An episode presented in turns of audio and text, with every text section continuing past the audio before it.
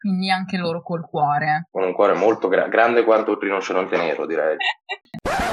No, eh, da noi tipo le, le, le, cose divertenti magari potrebbero essere quelle, tipo, mi immagino una, una, scena da film tipo da nerd, non so, oh, mai visto quello, ho utilizzato quel codice, che sfigato, così così, da noi potrebbe essere una roba tipo, oh guarda hai visto quell'impresa, ha detto che ha risparmiato le, sulle emissioni, mamma mia, poi invece no. Perché prima erano un po' degli sfigati, secondo me, quelli che investivano su questo, no? E petrolio, che è più figo. eh sì, cioè, erano visti come degli sfigati, tipo, eh, cioè, gli hippie, la versione hippie del capitalista erano. Cos'è che fai? Domandano loro. Eh, ho studiato finanza, adesso mi sono, sto specializzando in finanza sostenibile. Ah? Cioè, investi nella, nel fotovoltaico? Io ho detto, ora io non investo assolutamente nulla, questo l'ho detto in maniera diplomatica ovviamente.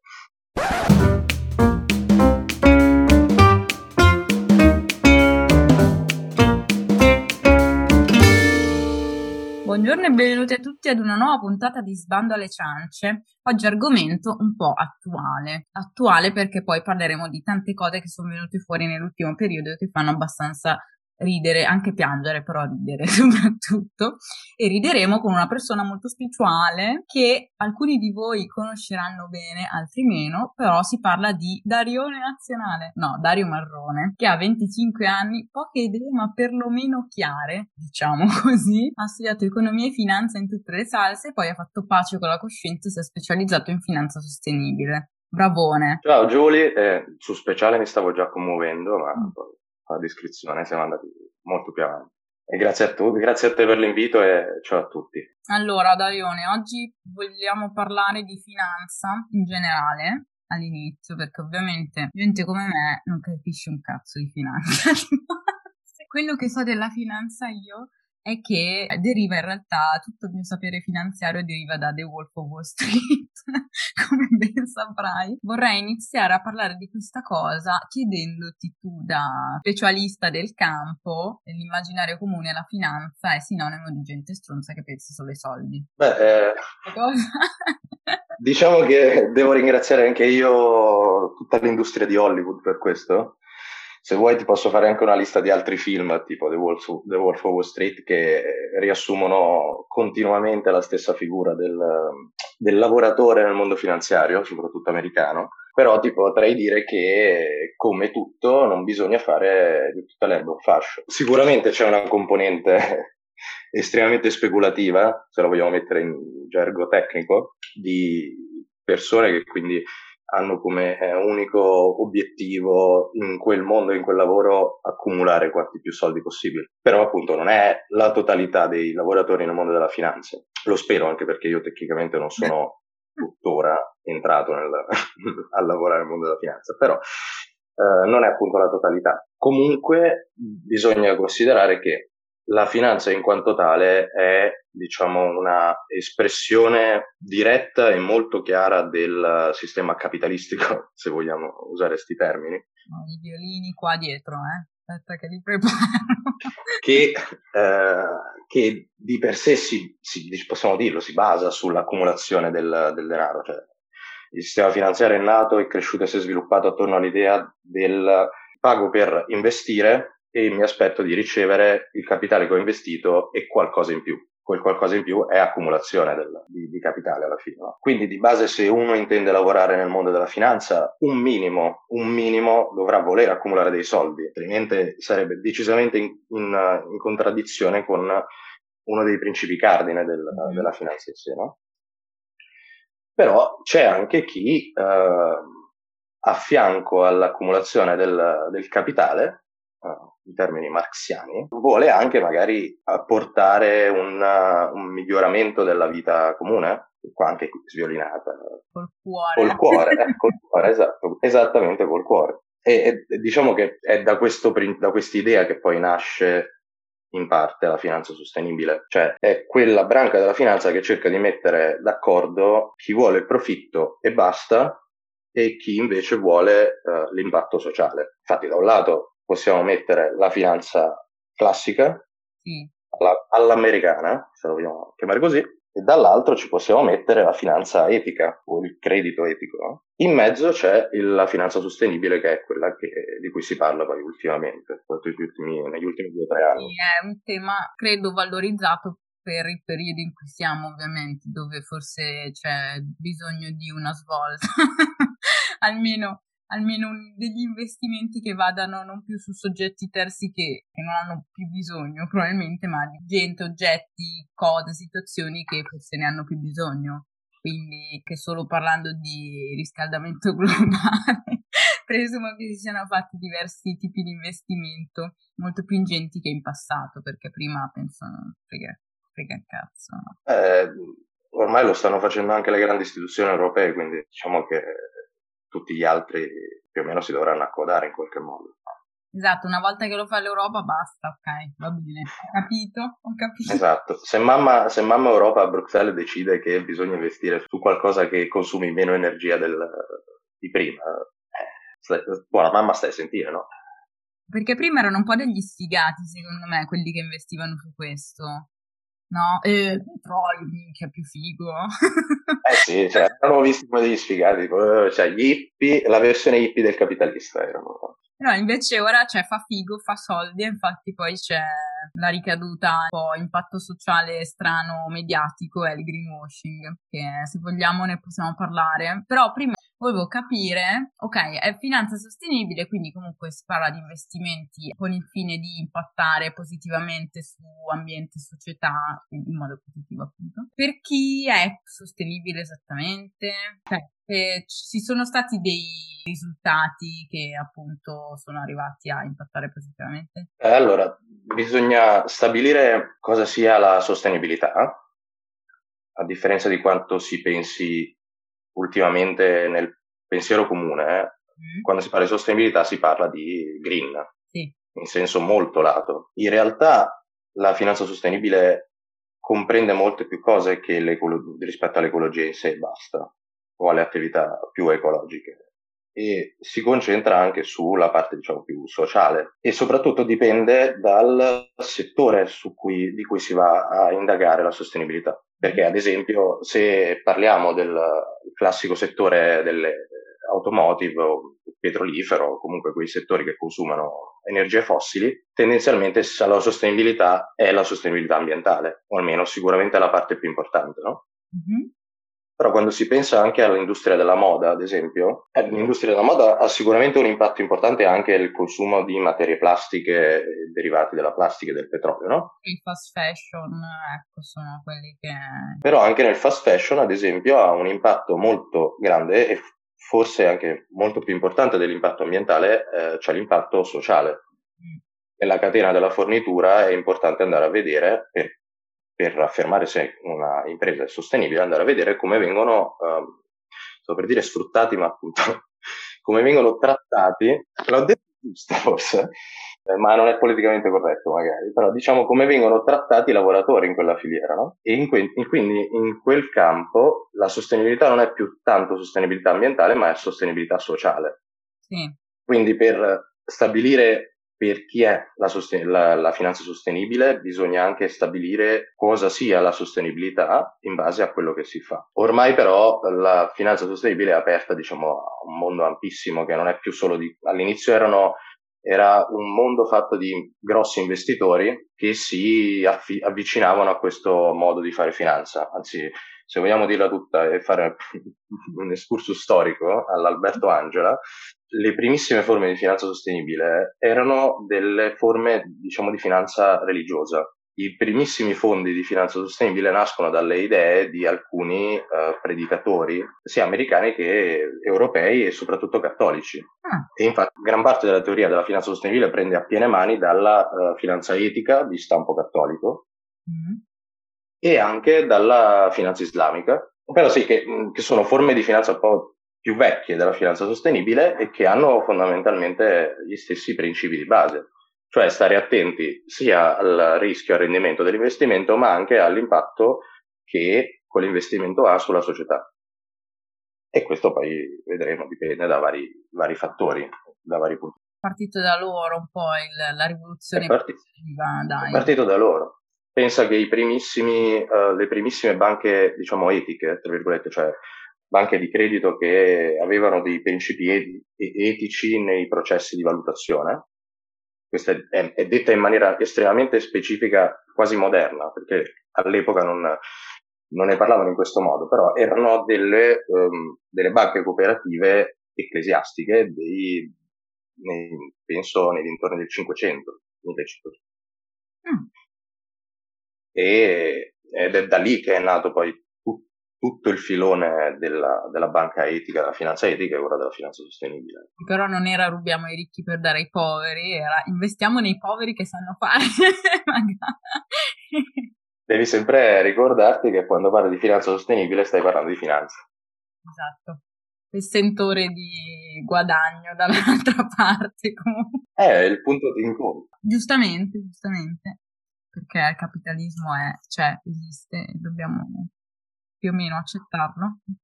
È la scuola di pensiero di compromesso, se vogliamo metterla così. Mm-hmm. E poi ci sono altre scuole di pensiero che sono molto diciamo, più estreme, sia da un lato che dall'altro. Vabbè, bravi, bravi tutti allora. Bravi tutti. Quali sono stati i pro fino adesso? So, hai presente qualche, qualche mm, situazione specifica che ti ha colpito per quanto riguarda questo tema? Vabbè, in linea generale l'interesse per questo mondo è cresciuto moltissimo, come ho detto prima, negli ultimi anni. Ah, se vogliamo dare dei numeri per, per avere più un'idea, diamoli, diamoli. Eh, intorno al 2018 mm. il, il valore degli investimenti sostenibili cioè, diciamo degli investimenti che rientravano sotto la definizione di finanza sostenibile, era di circa 30 miliardi di dollari. Fare un confronto, confronto il PIL italiano è quasi neanche, non ci arriva neanche a 2000 miliardi. 1000 miliardi. E, ehm, okay. Questo è per avere un'idea generica, però una, una, una delle cose che mi ha colpito sempre a livello generale è che in Europa questo mondo è molto più sviluppato che altrove. Ci credo, posso crederci. Puoi crederci? Posso crederci. Se ti dicessi che addirittura in Francia è molto più sviluppato, è il tipo leading in, in, Europa per la finanza sostenibile e mm, in America comunque anche lì è abbastanza sviluppato. Se devo dirti un paio di esempi mm. di finanza sostenibile, cioè di attività di finanza sostenibile che magari mi hanno colpito, uno è abbastanza recente, mm. sponsorizzato dalla Banca Mondiale, Ok. Che mh, punta alla... scusa, penso, dai, penso ai Dodo adesso, però... ehm, punta alla ripopolazione della, del, come si chiama, della razza dei rinoceronti neri in Africa. Cioè, I rinoceronti neri sono una specie di rinoceronte che è a rischio estinzione, ma nel senso che certo. ricordo quante centinaia forse ci sono di rinoceronti. Siamo alle centinaia, quindi pochi su tutta la faccia della Terra, ce ne sono qualche centinaia in Africa, no?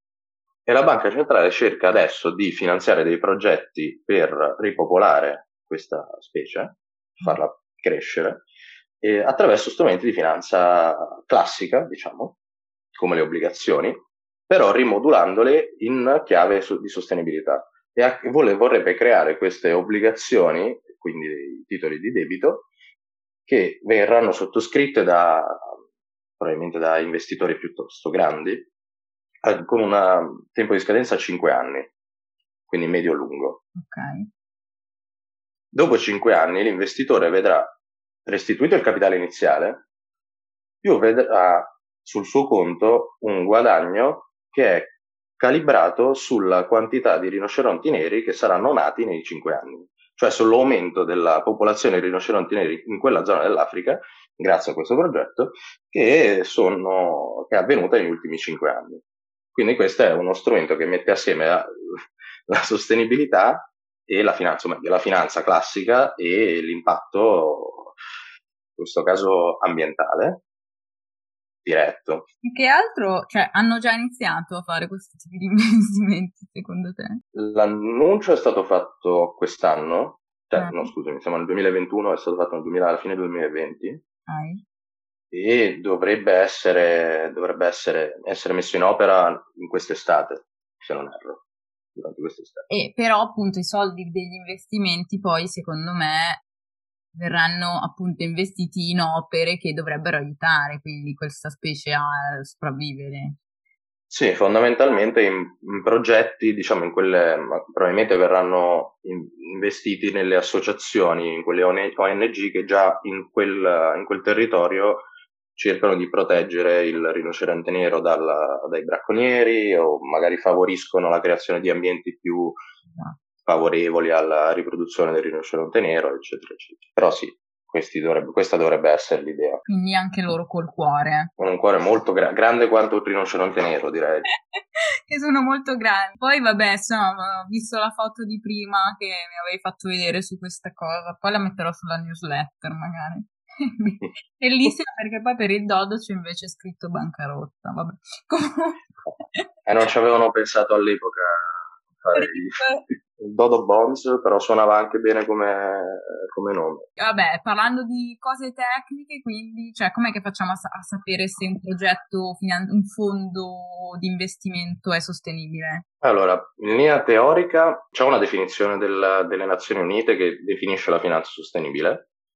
Ehm, recita, non cito testualmente perché non me la ricordo a memoria, ma è finanza sostenibile è un, quel modo di fare finanza che oltre ai classici parametri di valutazione, quindi il rischio e il rendimento del, dell'investimento, considera anche mh, dei fattori di impatto, sia ambientale che sociale, che poi eh, ultimamente vengono riassunti con i cosiddetti criteri ESG, cioè environmental, social and governance, cioè come l'impresa si, si governa per la governance e come le attività dell'impresa impattano sull'ambiente e sulla società circostante all'impresa. Ok, comunque sono tutti dei dati da estrapolare prima, post, durante. L'attività di, di investimento, esatto. E in più, sempre all'interno di questa definizione, viene diciamo imposto l'orizzonte temporale dell'investimento che deve essere medio-lungo termine, perché... 5 anni di prima. Mh, mm, sì, almeno 5 anni di prima, cioè questo per evitare la speculazione classica. La speculazione non è sostenibile. Quindi tipo investo per qualcosa che succede tra un mese? Ecco, proprio un modo di fare sostenibile quello. Okay. Più relativo alla finanza classica, se vogliamo. Capitalisti senza cuore, diciamolo proprio così apertamente. Ah, ma che poi in realtà, cioè, in termini di sostenibilità, io non sono mai andata ad esplorare troppo la cosa, eh, mia colpa. Però l'unica cosa che mi viene in mente parlando di sostenibilità, dicevi prima, che comunque per la definizione, appunto, cioè si deve vedere su chi impatta cosa, ecco. Però sostenibilità in generale penso sia riferito alle cose che si possono sostenere, quindi ecologicamente, socialmente se una cosa ovviamente non è sostenibile, mi viene in mente solo non può continuare così, invece una cosa sostenibile deve continuare così, tipo. Sì, vale, vale perfettamente come definizione. Beh, se, se, se la, sì, è un punto di vista generale, però riassuntivo che va bene. Okay. Perché alla fine è quello, il concetto è quello, cioè quando si parla di sostenibilità per l'ambiente non è che si parla semplicemente di devo salvare l'ambiente, punto, devo salvaguardare l'ambiente che mi circonda soltanto per questo lo devo salvaguardare perché in prospettiva se finisce male per l'ambiente finisce male per me essere umano, questo è il concetto, no? Certo, quindi la finanza sostenibile si preoccupa di che cosa potrebbe non essere più sostenibile da sopportare. Esatto. Ho chiamato Zingarelli per farmi mettere la definizione. Ma guarda, io ho scoperto che puoi scrivere alla Treccani e chiedere, o all'Accademia della Crusca e chiedere di essere valutato per delle definizioni. Ah, tipo petaloso? Sì, sì, ma eh, ti rispondono, eh, non è che eh, potremmo tentarlo. Gli scrivo per la sostenibilità. Ok, quindi vabbè, siamo andati nel tecnicismo un po', però effettivamente c'è un modo per misurarla, quindi benissimo. Se appunto ci sono stati degli esempi di come farlo, quindi delle strategie specifiche? Allora sì. Dei pattern simili? La, la cosa diciamo particolare della finanza sostenibile è che è piena di sfaccettature. Mm-hmm. E queste sfaccettature dipendono fondamentalmente, se vogliamo proprio riassumerla all'osso, da quanto ti interessa il profitto rispetto alla sostenibilità o quanto ti interessa la sostenibilità rispetto al profitto. Cioè se noi ci immaginiamo una linea orizzontale come la linea del tempo, come una freccia, no? dove da un lato abbiamo il profitto e dall'altro abbiamo la sostenibilità, all'interno ci sono diverse strategie di investimento che calibrano queste due componenti. Mm. Da un lato abbiamo la finanza sostenibile che più si interessa del profitto alla fine rispetto alla sostenibilità e quindi possiamo avere delle uh, strategie di investimento mh, mm, sostenibile più standard, potremmo dire, più facili linea teorica, che sono quelle ad esclusione, cioè io investo nelle, in varie, il mio portafoglio di investimento, non so, prendiamo il mercato italiano, la borsa italiana, investo in alcune imprese e in altre no. In quale imprese non vado a investire? Ad esempio, non vado a investire in imprese che hanno a che fare con il petrolio, le imprese che non hanno a che fare con la produzione e vendita di armi o alcol o tabacco. Da un lato. In questo caso sto escludendo semplicemente delle imprese che vengono dette sporche.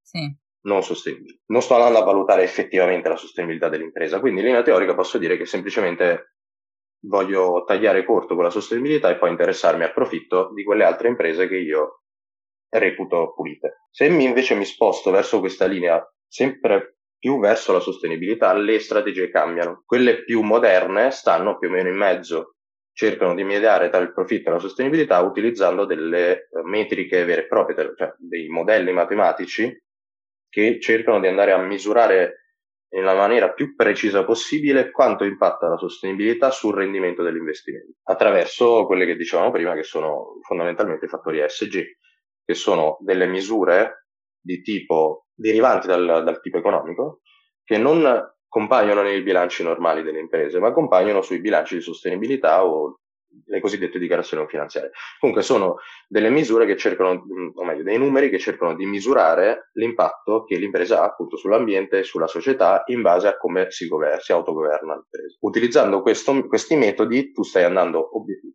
obiettivamente ad avere una visione più ampia della sostenibilità, che non è semplicemente quell'impresa investe nel petrolio allora è sporca a prescindere, o quell'impresa non investe nel petrolio, allora quella è pulita a prescindere. Cioè, ti faccio un esempio. Se tu consideri, prendiamo due imprese, Eni in Italia, che è abbastanza chiara, e Amazon, mm.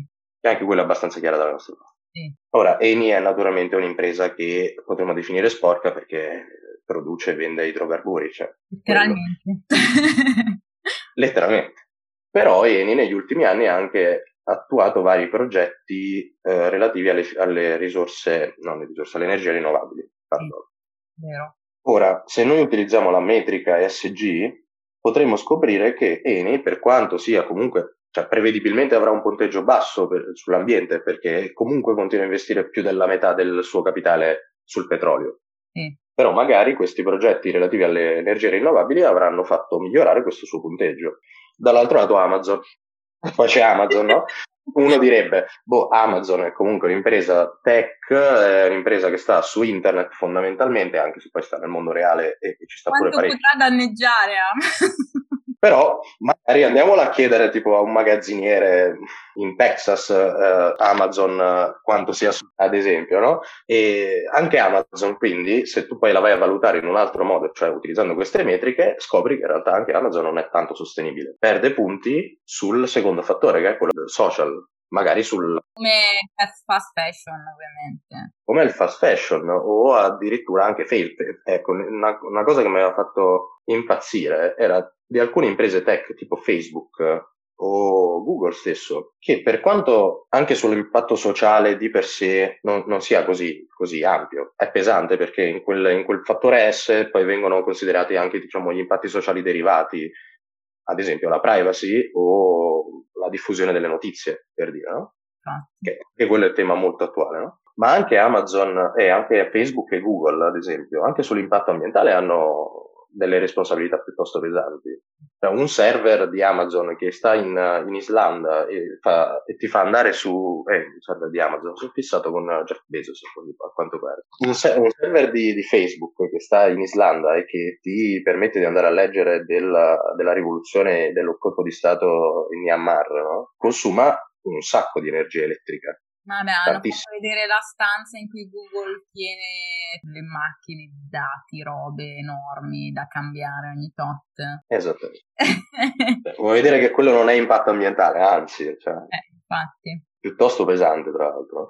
Quindi escludere semplicemente imprese che investono in, fatti, in certe attività non è in realtà tanto sostenibile.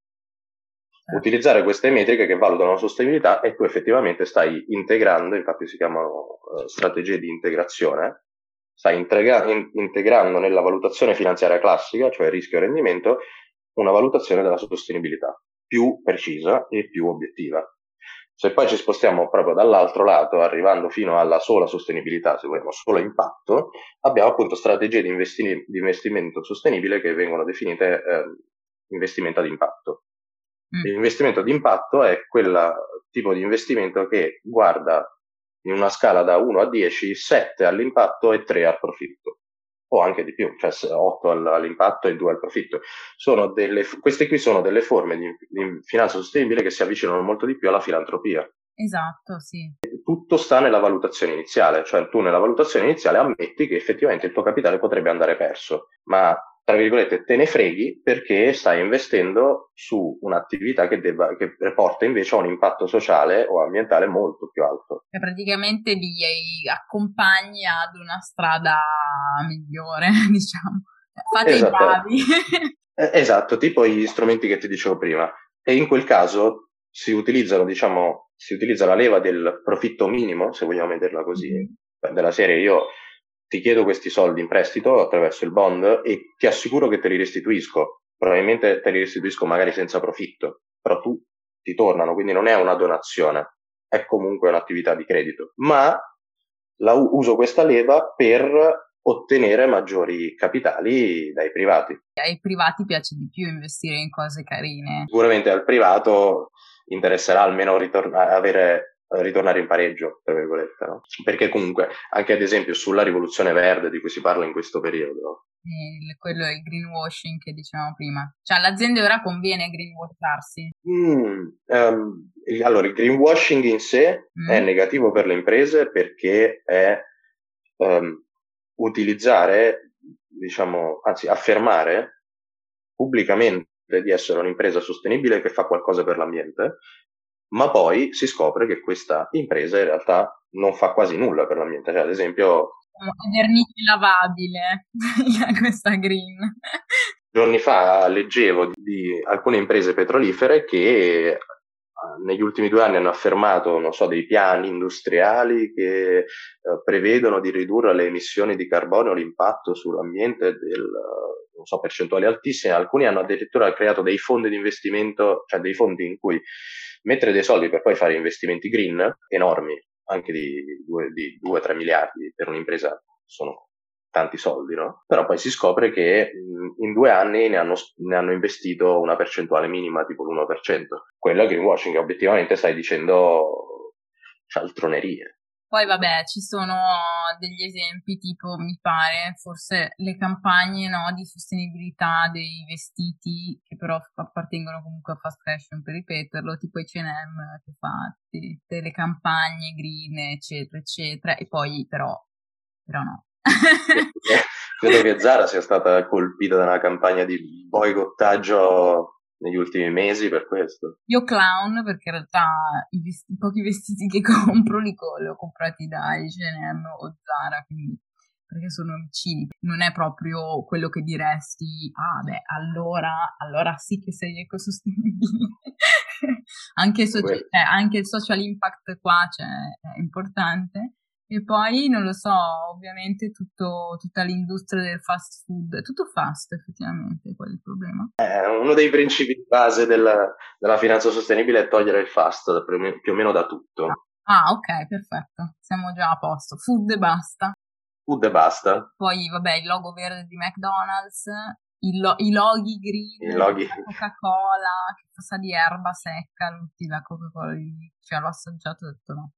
E poi è qualcos'altro, non so, ti viene in mente. se vuoi anche tipo i, i, loghi, i, loghi, azzurri per la salvaguardia dei delfini. ah beh, se, su Netflix, si ispira sì, eh, diciamo che no.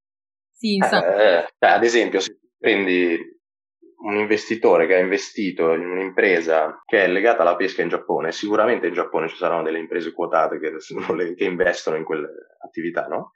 Visto che è un'attività molto importante per quel paese poi scopri che questa impresa ha anche il pollino azzurro oh, I Save the Dolphins. Okay. Allora dici ah, ok, invece. Ah, ok, quindi lo vogliamo chiamare blue washing, ma il concetto è sempre quello alla fine. Eh sì, perché alla fine si è scoperto che nessuno controlla effettivamente questa cosa, che in realtà succede, che vengano ammazzati dei poveri delfini ributtati in acqua durante la pesca.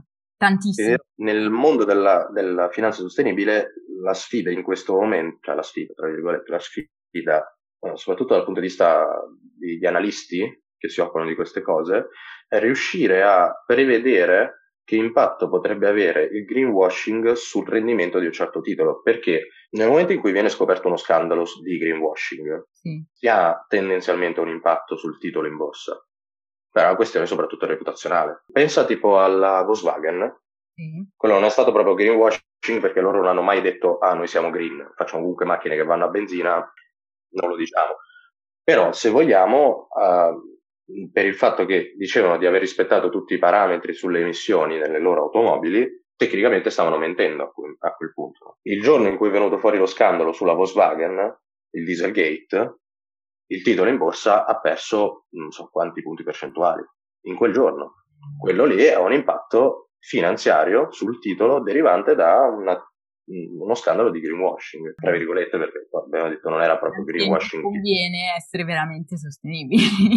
Quindi conviene anche essere sostenibili e effettivamente ci sono studi e studi che dicono che gli investimenti sostenibili rendono meglio degli investimenti classici. Su questo poi io personalmente, che ho soltanto studiato, non ho avuto un'esperienza sul campo, ammetto, Posso dire che comunque dipende dallo studio, dipende dal campione che si utilizza dei titoli, eh, sono vari fattori.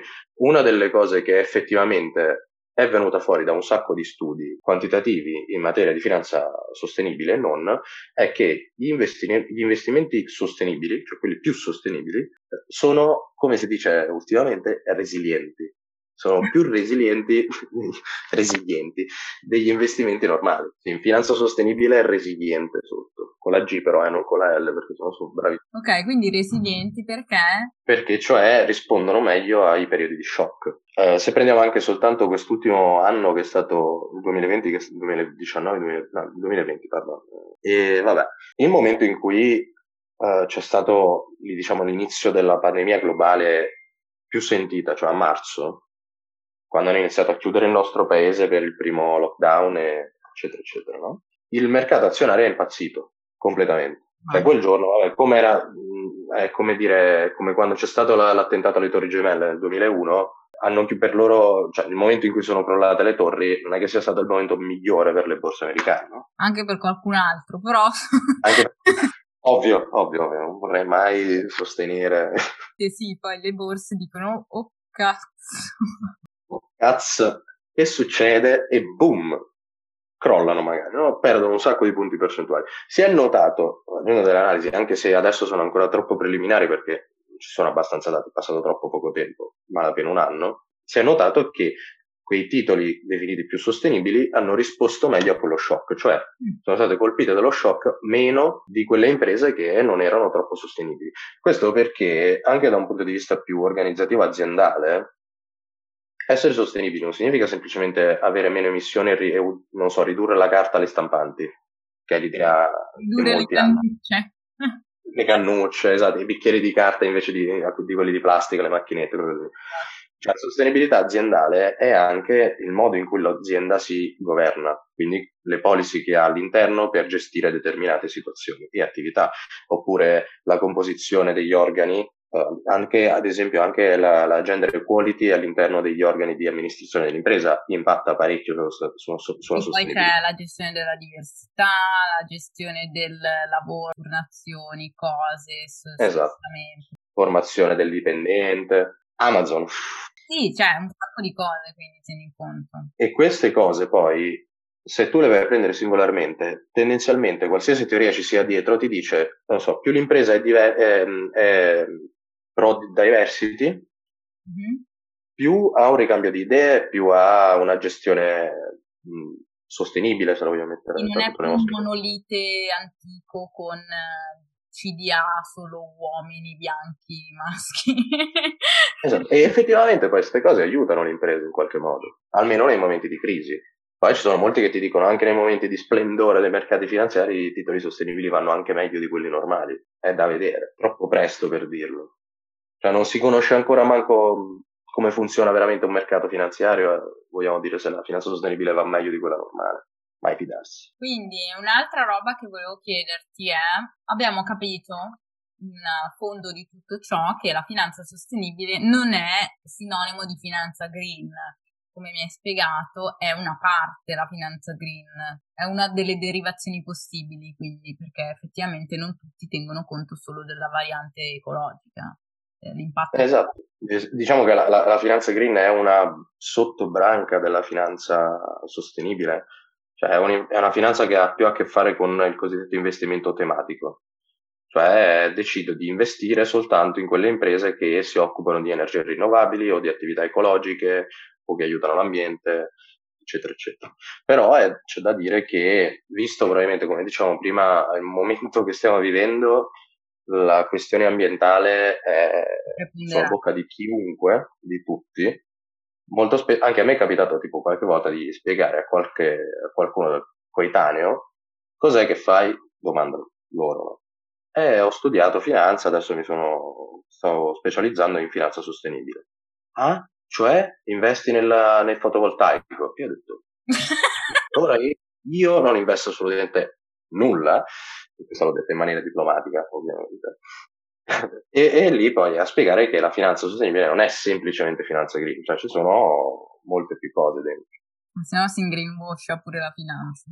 non, voglio, non, voglio, non, voglio, assolutamente denigrare la finanza green, ci mancherebbe. No, no, carina la finanza green. Mm, sostenibilità a volte diventa sinonimo conseguente di, di green, di eco. Quindi, podcast utile alla società. Podcast utile, un podcast utile. Di eco. E poi niente, avevo trovato un articolo carino da somministrare. Questi orari, da inoculare.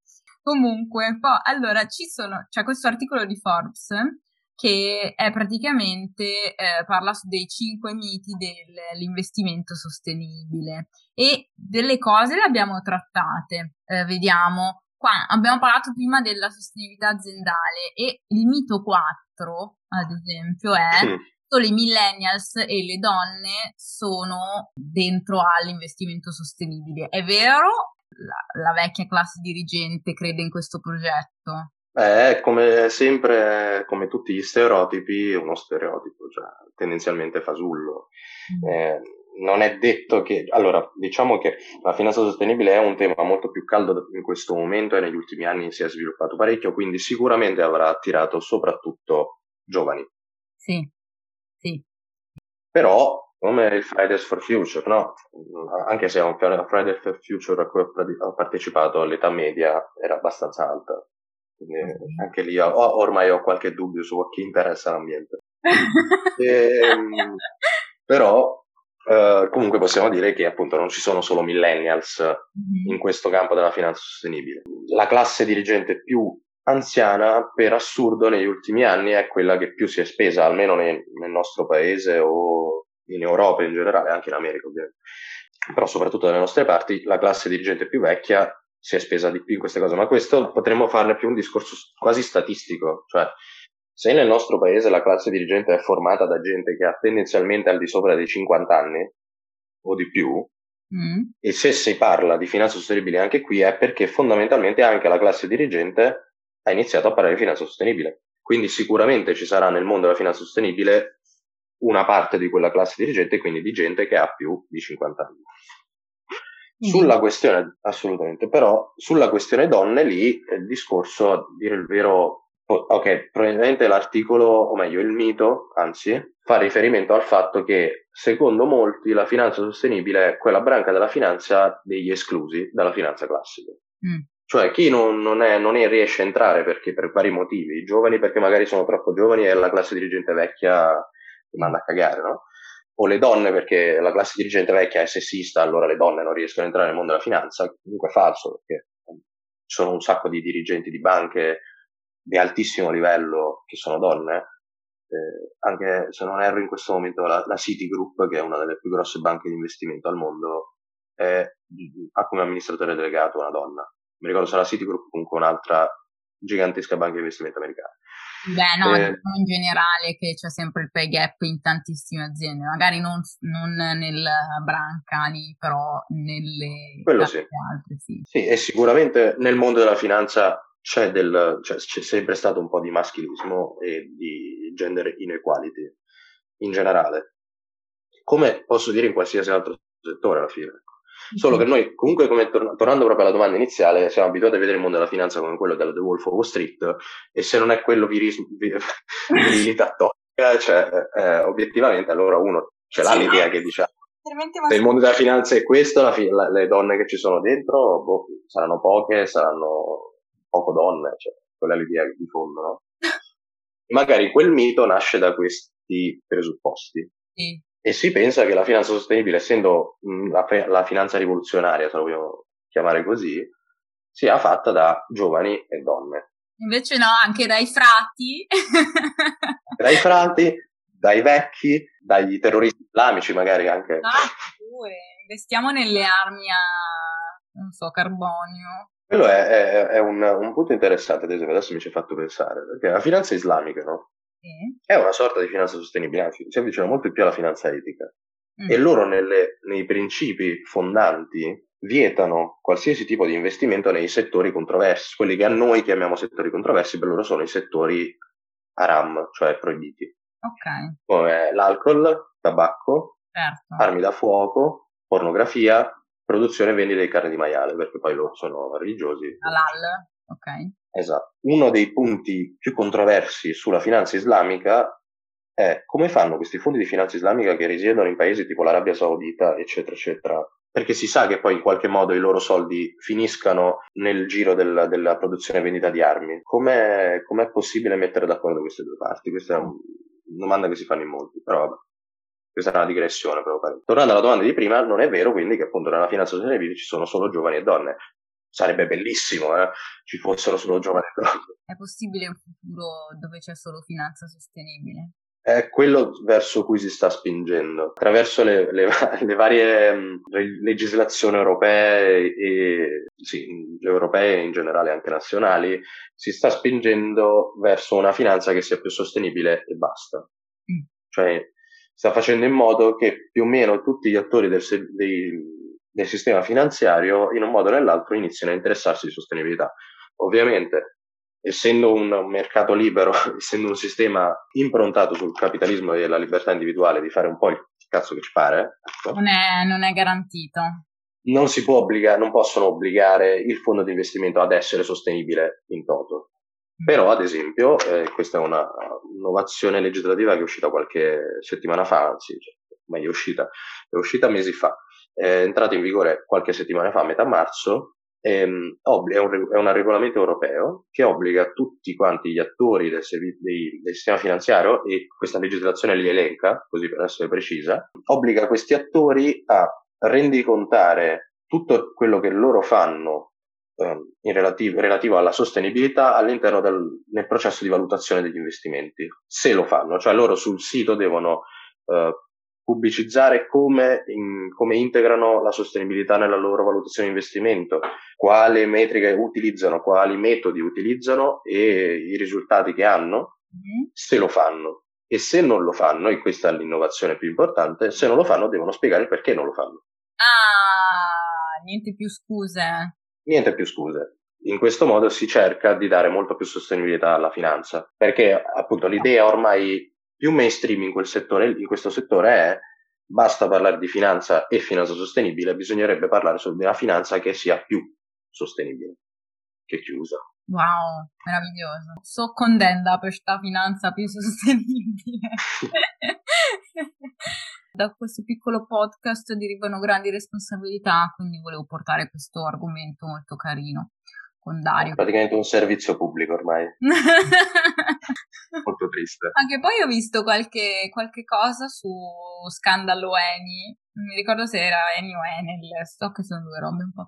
Diverse, però vabbè, per tipo lo scambio di mazzette, anche quello riguarda il sostenibile. Eh? Quello penso fosse relativo a, ai pozzi petroliferi in Nigeria, forse, sì, mm, non ricordo. Sì, che avevano, dovevano dare i soldi alla Nigeria, invece hanno dato dei soldi destinati alla Nigeria che si è intascato uno della Nigeria. Non mai detto, non avrei mai detto. E io che speravo che invece quelle mazzette fossero diventate non so, finanziamenti a fondo perduto alle, popola- alle popolazioni nigeriane. No, ma figurati, no? Però sì, comunque quello impatta anche sulla sostenibilità. Cioè, nel, nel, senso moderno della sostenibilità, quando si parla di governance dell'impresa, tra le varie cose che ho detto prima c'è anche ovviamente le controversie. Mm-hmm. in quelle controversie rientrano tutti gli scandali, la corruzione, eccetera è un'impresa che, che, in cui i dirigenti vengono accusati dieci volte di, di, corruzione in mille modi diversi, non è che abbia questo punteggio altissimo sulla sostenibilità. Certo. Okay?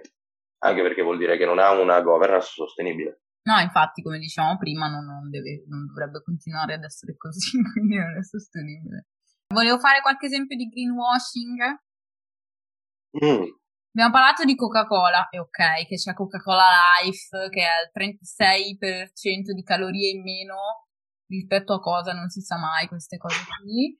Poi ci sono, ad esempio, tutti i saponi, no, i detergenti compostabili che vanno d'accordo con i fiumi in cui li gettiamo praticamente. Nel senso che si sciolgono. Esatto. Cos'è? Pinkwashing? Ah, mi, Frida è pink. Pinkwashing, immagino ma proprio a naso se tu mi dici pinkwashing e Frida. Eh. Eh.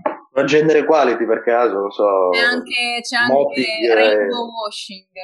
Eh, non ci credo che utilizzino tutti questi nomi, posso dire francamente, basta, cioè... I sette peccati del greenwashing. Sostenere che un prodotto sia green e a basso impatto ambientale esclusivamente sulla base di un set molto limitato di parametri. Che definizione polite.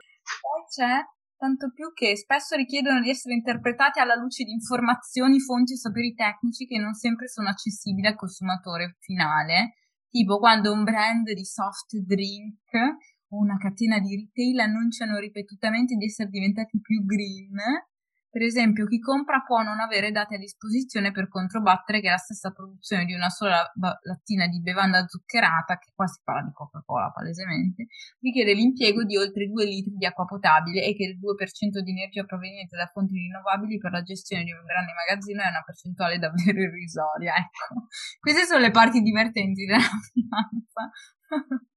Le altre immagino siano delle asce che cadono su Esatto. Sui, sui, loghi di queste imprese. Ah, la spada verde di Damocle questa. Molti big del settore automobilistico hanno giocato di recente buona parte della propria comunicazione su sistemi di riduzione delle emissioni in dotazione di modelli più nuovi, utili, ma di certo non in grado di rendere davvero pulito l'utilizzo di automobili con motori. Forse era questo Volkswagen, vabbè che ce ne sono tanti. Loro sono andati parecchio oltre perché nel loro caso i motori diesel e benzina, in generale i motori delle automobili, negli ultimi 10-15 anni, se non sbaglio, dopo i protocolli di Kyoto, mh, devono essere prodotte secondo alcuni standard che garantiscono un certo quantitativo di emissioni massimo che si può raggiungere, okay? stabiliti dai vari paesi in varie, in varie legislazioni nazionali, alcune forse anche europee ormai da, dalle nostre parti. È successo che in America di base in America qualsiasi tipo di automobile inquina molto più di quelle nostre. Madonna. Loro sono abituati ad avere queste automobili giganti, non so se è presente nei classici film americani che girano con le Chevrolet alte due metri, sì. con le ruote, cioè, quelle cose lì, no? Quindi già loro hanno degli standard più elevati dei nostri sulle emissioni dei motori diesel e benzina.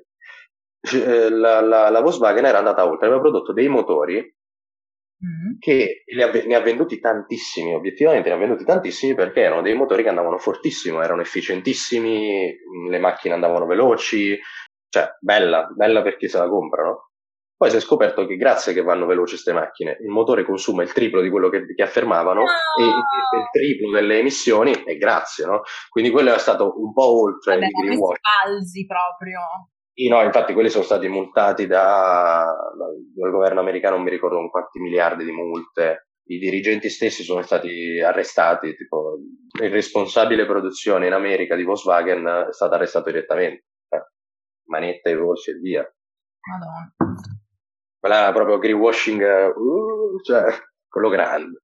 Ah, i Band-Aid on Racism, che Band-Aid è la, la marca di, di ah aveva fatto con i diversi colori, eh, tonalità di pelle, ecco. Perché c'era stato eh, l'assassino di George Floyd in Madison, se l'hanno fatto dopo. E tutti che corrono a comprare. Sì. Però è stato criticizzato per gli anni perché appunto match- matchavano solo con la light skin color. E evidentemente, cioè, in effetti l'hanno fatto anche le scarpe delle ballerine classiche, lo sai questa cosa? Sapevi? Perché le scarpette delle ballerine devono matchare totalmente con il piede, cioè come se fossero a piedi nudi praticamente, per questo ah, okay. progetto lì. Solo che effettivamente per le ballerine di colore c'è sempre stato un problema, perché dovevano spalmarsele di fondotinta per farle matchare con la pelle. Invece adesso hanno fatto le scarpette da ballerina per pelli scure. Incredibile che ci siano volute non so quanti omicidi in America e quanti scandali a livello internazionale. Una risposta di un utente Instagram a questa cosa del band-aid fa allora band-aid ha appena risolto il razzismo dopo questa cosa. dopo l'assassino di George Floyd hanno finalmente risolto il razzismo con questa iniziativa. Per i tessuti colorati, oddio, ho trovato uno adesso che si chiama purple washing, red washing lavaggio di facciata rosso. Ma tipo comunista? Sì, sì, è tipo eh, una critica mossa a quei partiti che durante eventi pubblici affermano di condividere le pensieri in favore dell'uguaglianza e di sinistra, ma poi non lo sono perché fanno attività contrarie. Adesso mi è venuta in mente una cosa da dire più sull'ambito finanziario su questo. Dai, dai, dai, ecco, dilla e poi salutiamo. Ecco, se parliamo di greenwashing, in, in, termini finanziari mm-hmm. se ne parla, sì, ma quando l'attività di greenwashing è abbastanza grossa. Mm-hmm. Che significa che, ad esempio, se uh, ho un'impresa che, di nuovo, tipo la Eni, poi facciamo un nome del genere, ma sarebbe anche meglio non farli proprio, però. Un'impresa che produce e vende petrolio e che si impegna nell'attività di ricerca per le fonti rinnovabili o una produzione di energia da fonti rinnovabili. No? un investitore decide di investire in quell'impresa proprio perché fa questo, cioè sta innovando le sue attività. Se poi si scopre che questa impresa ha fatto greenwashing e che quei progetti in realtà sono fasulli o magari ci ha investito solo una minima parte del denaro promesso e quindi probabilmente non porteranno dei profitti, mm. quello è un rischio di greenwashing serio per l'investitore. Mm. Mentre invece se parliamo appunto di Coca-Cola che fa il, il, il tappo di plastica bio, biodegradabile, poi magari un lotto di 1200 bottiglie non ce l'hanno, e per cui comunque si potrebbe parlare di greenwashing, in quel caso l'investitore normale obiettivamente dice, oh, chi se ne frega. Cioè. Sì, dici. No, più che altro gli allevamenti intensivi per gli hamburger brutti sono un problema di McDonald's. Quello potrebbe essere. Un nome a caso. Sì, sì. Volete lo spazio pubblicità? Eh, comprate i prodotti? No, scherzo, non posso farlo. No, non puoi farlo anche perché non mi paga nessuno per fare questa cosa, quindi non lo faccio. No, direi che abbiamo estrapolato tutti i contenuti di cui volevo parlare, poi ovviamente c'è sempre il form anonimo in cui volete, potete commentare, potete scrivere a me o a Dario per qualsiasi cosa e vi ricordo di stare attenti ogni martedì alla newsletter come al solito e di seguirmi su Giacomeji così non vi perdete niente. Metterò dei meme sulla finanza sostenibile. Va bene Dario, niente, allora io ti ringrazio tantissimo per essere stato con me questa mattina. Ah, io ringrazio a te per l'invito e a tutti per averci ascoltato. Eh, facciamo pubblicità a Darione Nazionale che è, sei Dario, da, da Brown, tratto basso, da Brown tratto basso. su Insta che ogni giorno pubblica contenuti di alto livello. Ma grazie. Borazzi che fa ginnastica, quello è indimenticabile. Va bene. Beh, in effetti i due trend topic che ho nella mente della mia vita sono un po' Antonio Razzi che fa ginnastica e Tori Hopkins che, che balla alla samba. Cioè, Bellissimo. Bellissimi entrambi. Va bene Dario, allora saluto tutti, grazie per essere stati qui, oddio, per essere stati qui mm, metaforicamente, per essere arrivati fino a questo punto e come sempre, ciao. Ciao.